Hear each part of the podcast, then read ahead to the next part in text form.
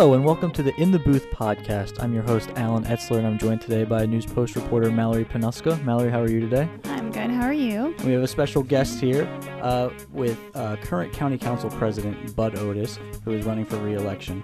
And so I guess we'll just jump right into it with the election coming up. Bud, can you sort of just give us a quick overview of how the campaign is going and some of the issues that you've been campaigning on? Well, it's going well. It's a very hectic time. It was a lot easier running when you were not elected, but, we still have our day job at the council.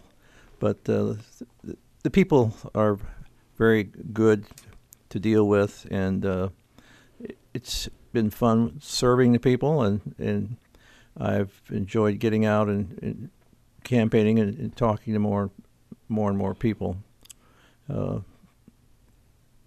And so what are some of the issues that you've been running on this time that are important to you that you want to help take care of in the next 4 years? Well, one of the things that I really want to do is continue to adjust our teacher salaries. When I started in 2014, the teacher's starting pay for someone coming out of the university was the lowest in the state. Out of the 24 school districts, we were number 24. That just is unacceptable. This county is a strong, vibrant county, and if you want the best teachers, you got to pay them decent wages. And young people could get $7,000 a year more by going into Washington County, and certainly more into Montgomery County. But I want our kids to come home, they've gone to school here, I want them to teach here, and I want them to have that opportunity. So that's a big deal for me. Another big issue that we're contending with is affordable housing. It is a huge problem in this county. We're between 6,000 and 11,000 homes short, and that's really hard on our young families, finding the right location to live in schools and so forth. And I have some ideas I want to approach the council about, because I'm really concerned that we take care of our working people in this county.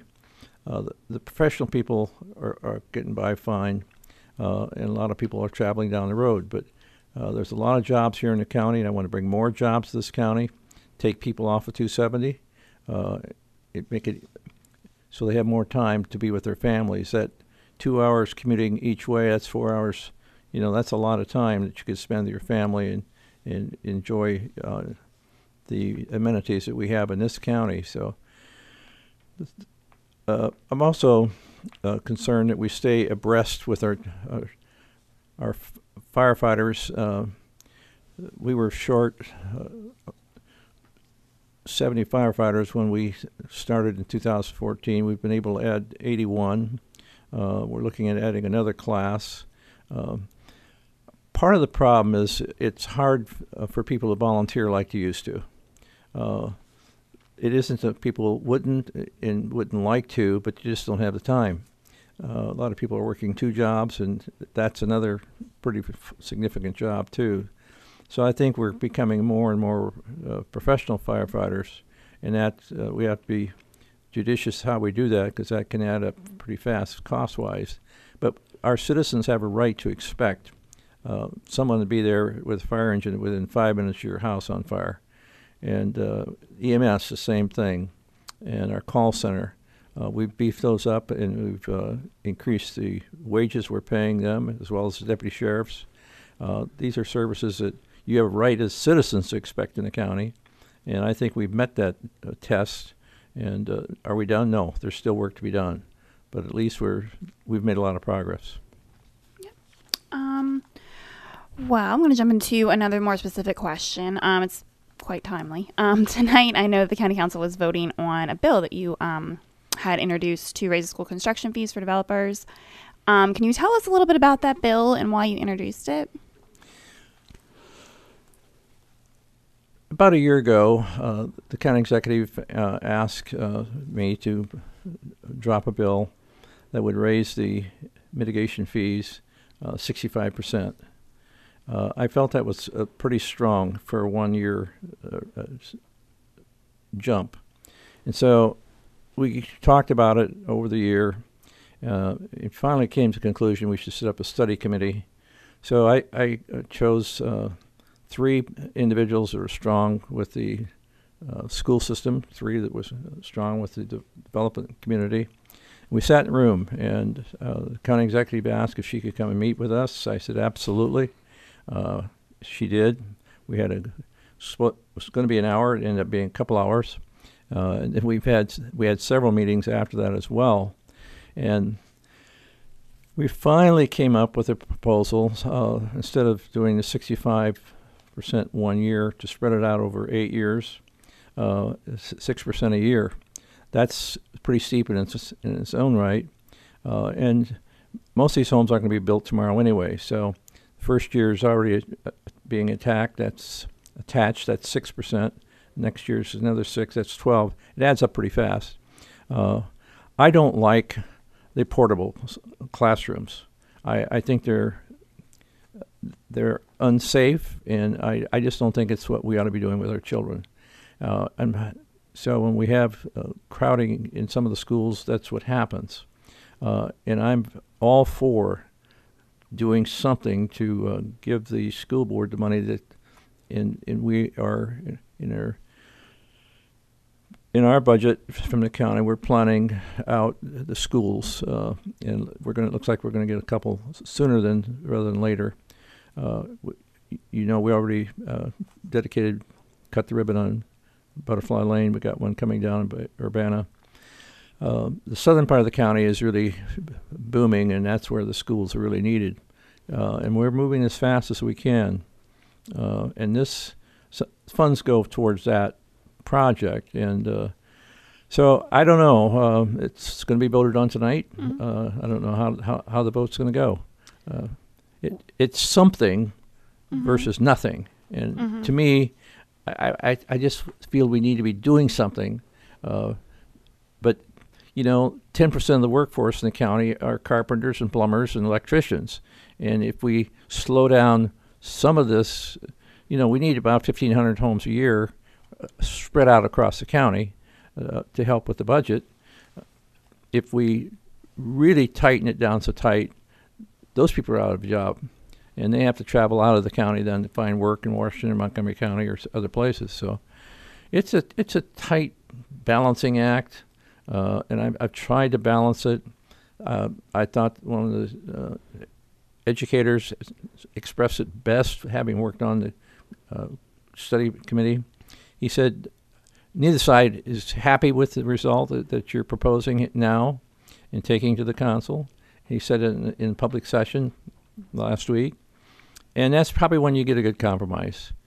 Negotiations and compromise are not bad words. They are in Washington, but they can't be on a county level. We got to be able to sit down and talk to our neighbors and figure out ways to solve these problems instead of each one getting in the corner and, just slinging things at each other. So that's what I've tried to do on that and the reforestation bill and others. Being the fourth vote on many, many issues, I really do try to listen to both sides when they present their arguments and try to find a common ground where we can move forward and take most of the people with us most of the time. These mitigation fees only kind of affect a small group of developers that still have projects mm-hmm. that started as part of the bill that was introduced in 2011 and sunsetted in 2016.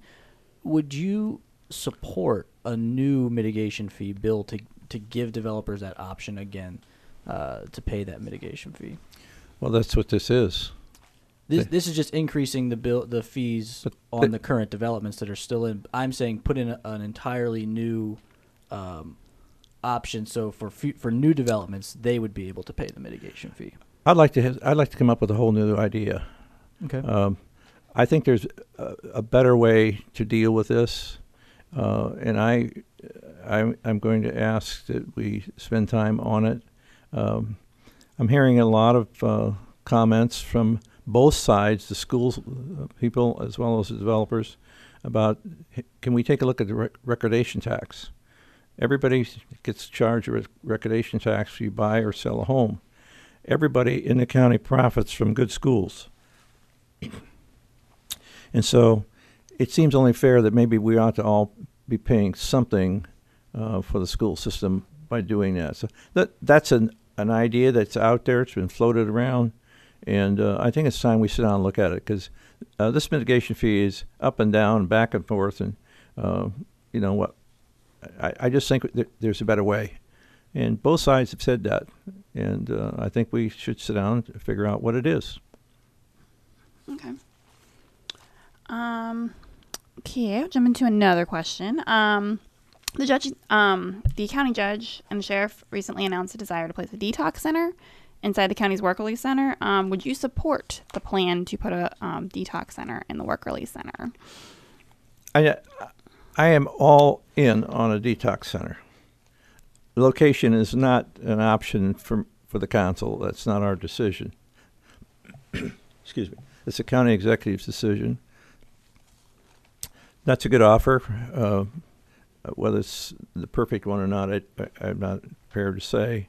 We have, as a county, put out a significant amount of money in a grant. If some business that's into this business, dealing with it every day, wants to come and help us get it started. So I don't know if that's the right location, but absolutely we got to get something. We're losing too many of our young people every week in this county and in this state. It is a huge crisis, and so while it's not a county council item, when it comes to us for the vote on it, it certainly I'm going to vote for it. Absolutely. I mean, is there anywhere you like specifically would like to see rather than the work release center? Because you don't seem really very.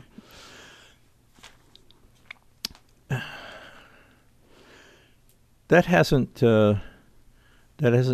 We haven't been involved in that discussion. That's been happening in the county executive's office.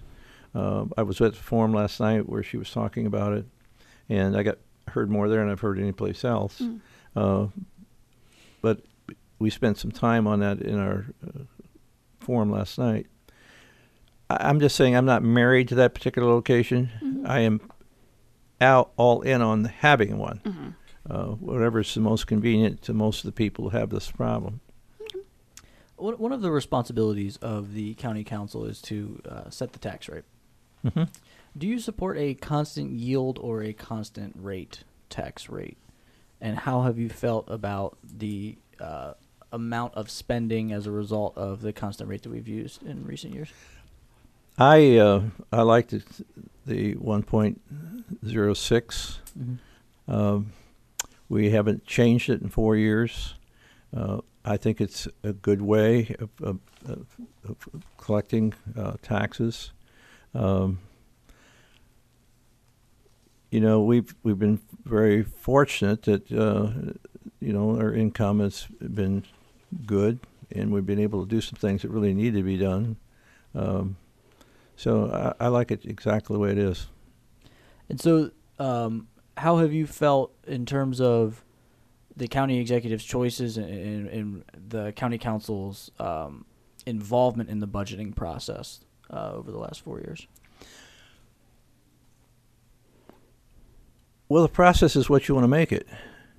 The county council receives a budget from the county executive, at which time she always says she would like to make herself available to any member of the council who would like to come and talk to her. I've availed myself of that opportunity. I've sat down and talked with her. I have proposed changes in the budget. She's been amenable to them. I haven't publicized it. I haven't gone in the press and pounded my chest and say, I did this and this. You know, I try to work cooperatively, and so it's open to anyone who wants to sit down and talk about it. I've had members in the council proposing alternates, but that's not our position. That's not something that the council is supposed to do.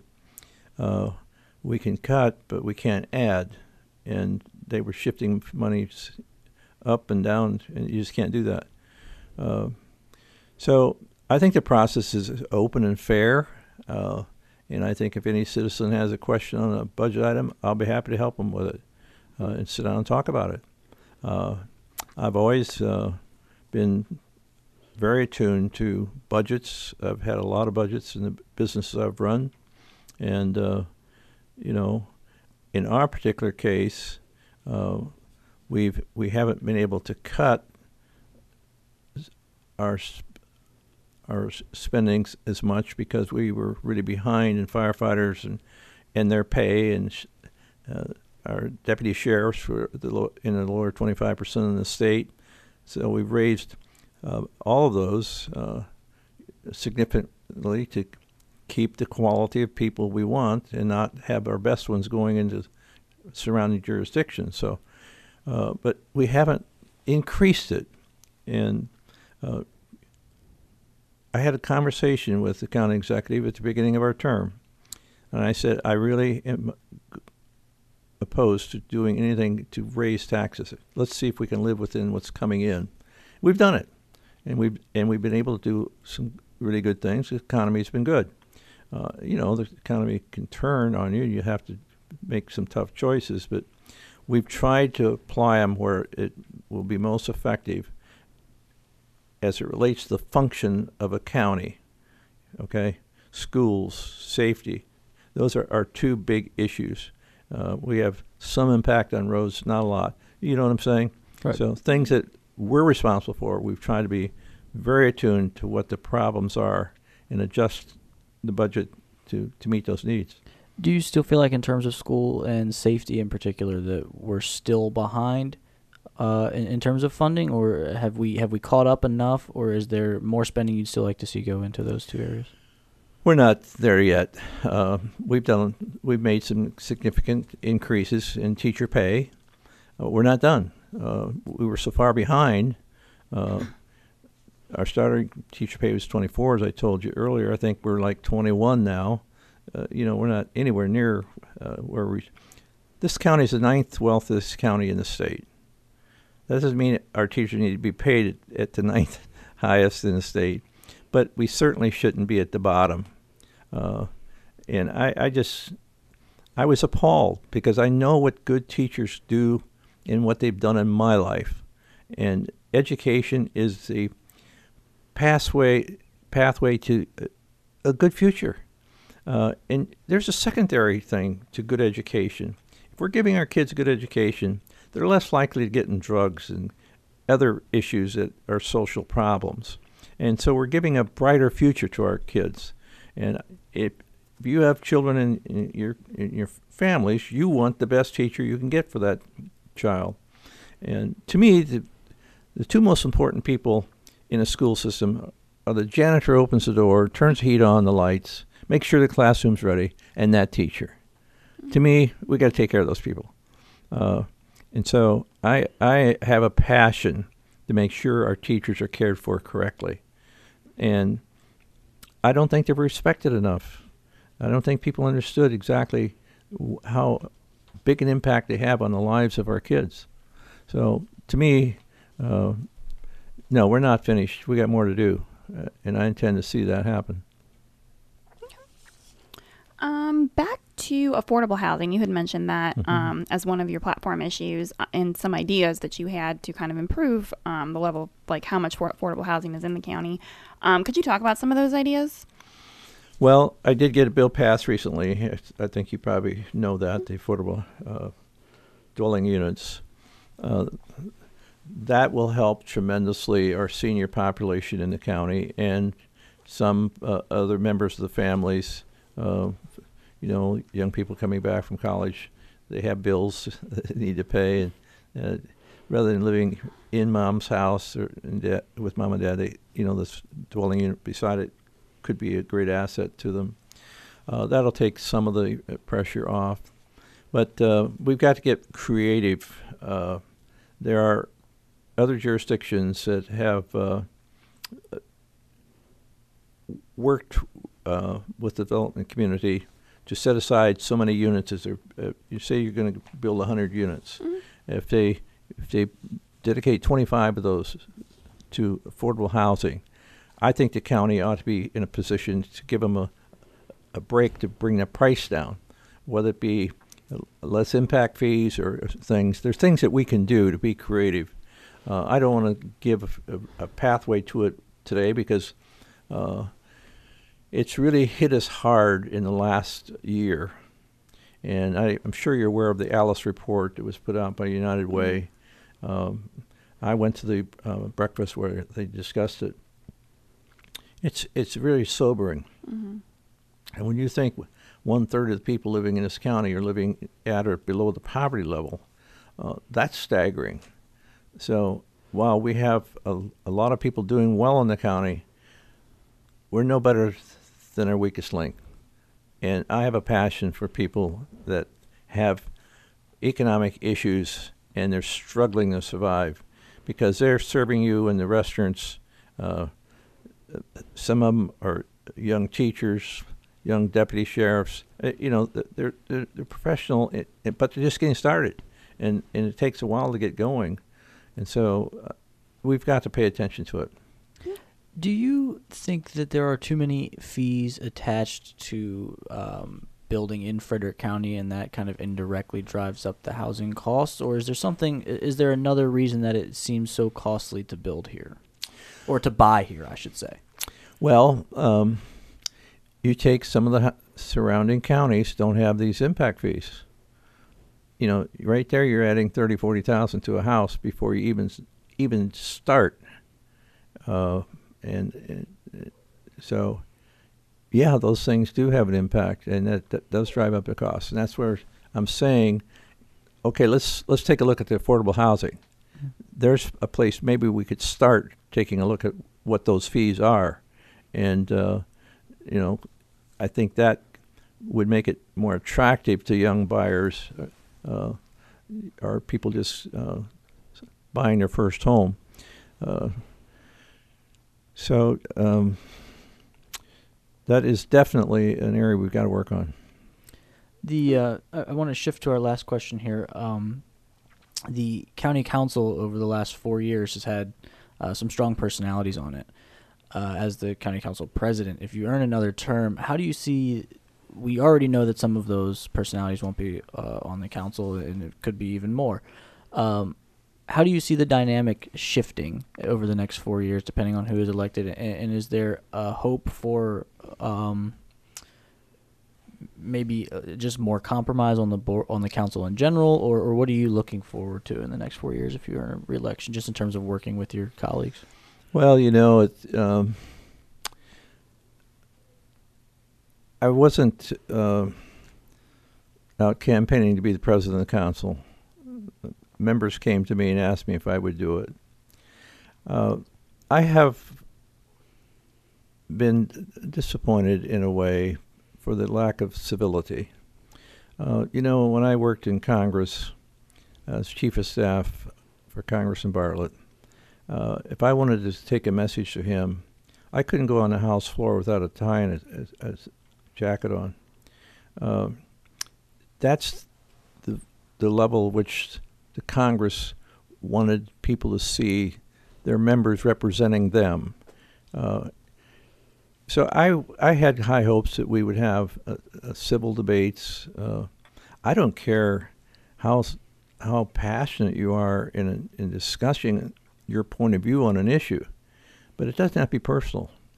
And I've ended up feeling more like a referee than the president of the council sometimes. And it's been very sad. As you know, I've been attacked personally, nasty things said about me. I have not responded. I don't think that two wrongs make a right. And my mama told me don't do that. And so I've tried to be patient, listen to what they have to say thank you, and then move on. So I'm an eternal optimist. I think the voters in the county are smart people. I think they'll select people based on how they think they're going to perform civilly, too. I'm getting a little flavor in going to forums with those that are running. There's some good candidates. I really, really hope, though, that the level of discourse, let's battle on the issues, let's have our arguments, our positions, our opinions, But after the vote's done, let's be friends. You know, when I was in Congress, there were there were 8 members of the Maryland delegation, 6 Democrats, 2 Republicans. And we would meet monthly. And we would close the door. And when we were in that room, it was, what can we do for Maryland? That's what needs to happen on the council. What can we do for this county? R's and D's really are not that important on a local level. I'm happy I'm running as an independent because I really want to represent everyone. I don't want to feel I'm just representing a slice of the county. I'm running at large, so I should be interested in what all the people have to say and not just listen to one side. And that's what was happening. They were putting me in a box and say, okay, you got to vote this way. I can't do that. I got to vote my conscience. Every night when I go home, the next morning I look in the mirror, did I make the right vote? I have to tell you, I've been proud of my votes because I'm voting my conscience and what I think is best for the people of the county. Even if it costs me election, that doesn't matter. I try to do my best and vote my convictions to represent all the people of this county, not just part of them. And so, yeah, I'll stand on my record. And on my website, budotis.com, all the votes are there for every member of the council. If you have an issue, look it up. It's on my website. I've tried to be very open and transparent on this because this is a people's business. It's serious business. We need to take it seriously and be respectful of people. When you come to the council in a public hearing and you're giving your position on an issue, I thank every member, every person who comes up there and speaks to that mic. And I look at them. I'm not looking at an iPhone. I'm not trying to do something. I'm listening because I want to hear. And there have been many times I've pulled an item off the agenda and brought it back later because we heard what the people had to say. So I think this is very important, that we listen and then reflect it in the bills that we actually pass. So to me, it's a high honor to serve, and I think we need to do it with dignity and respect, not only for the citizens, but for each other. And that's my hope, and that's, I hope it's realistic. I'm going to try to maintain my attitude on the council, and I hope the voters elect 6 others that are going to get the job done. All right, Mallory, anything else? I think that was pretty much what I had. So. Okay. Awesome. Well, Bud, we appreciate you coming in again for voters. Early voting begins October 25th, and the election is on November 6th. Bud, best of luck to you in your bid for re-election, and thank you for joining us today. Thank you.